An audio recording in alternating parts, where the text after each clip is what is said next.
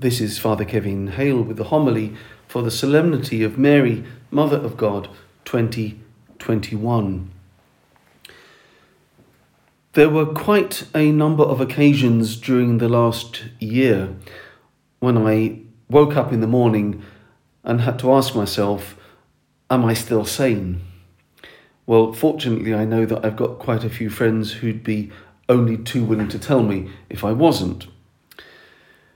But the first test of sanity is whether or not someone sees what is really there.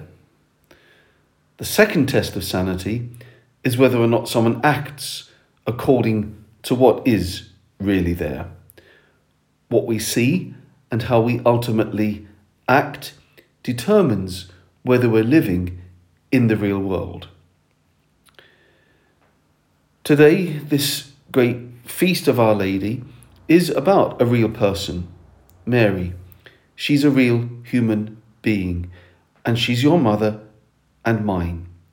Let's just take a moment to think about this. We know it, but do we live as though we know it? Well, I'm afraid I often don't. Admittedly, I often get so caught up in writing and preaching about the dogmas about Mary that I forget about Mary herself as a truly human person. So, one of my personal reflections on this New Year's Day is to see and interact with Mary as she really is my mother. That is, to see Mary as a person and not just as a dogma, a teaching.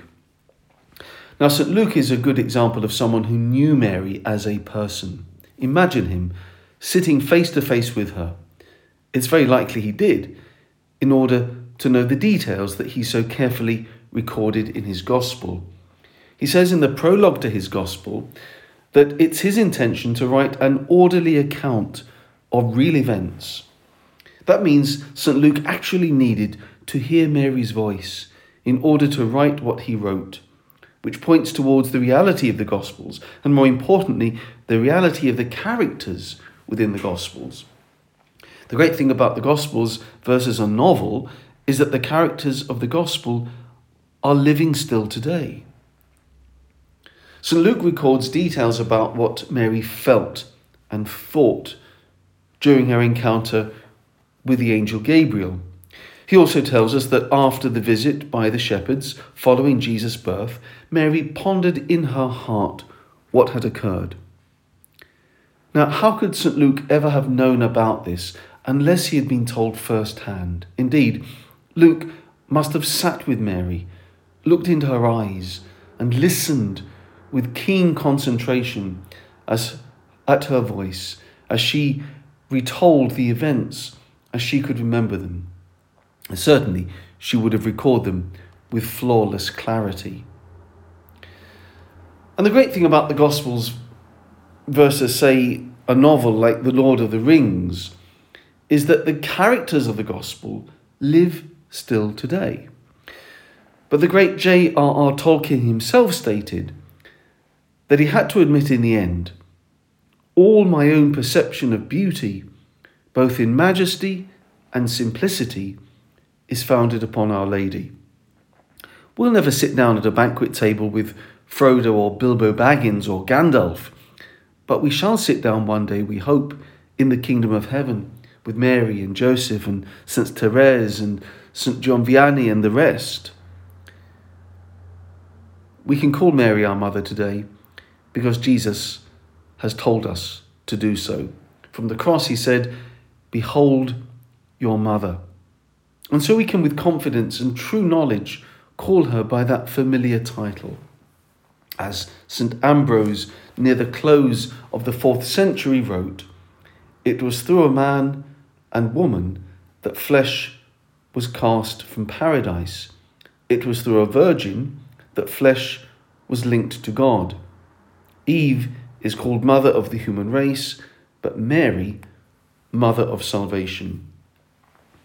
So Mary is a person, alive and glorified today. She is our mother and will be not just for this year ahead, but for all eternity. She loves us more than we could ever comprehend. But we won't love what we don't know about someone. So we need to get to know Mary even better. Look at her in the Gospels. Pray the Rosary daily and really meditate on the mysteries therein. See the life of Christ through the eyes of Mary. And above all, speak with her and invite her intercession often through simple little conversations, just as we do or have done with our earthly mothers.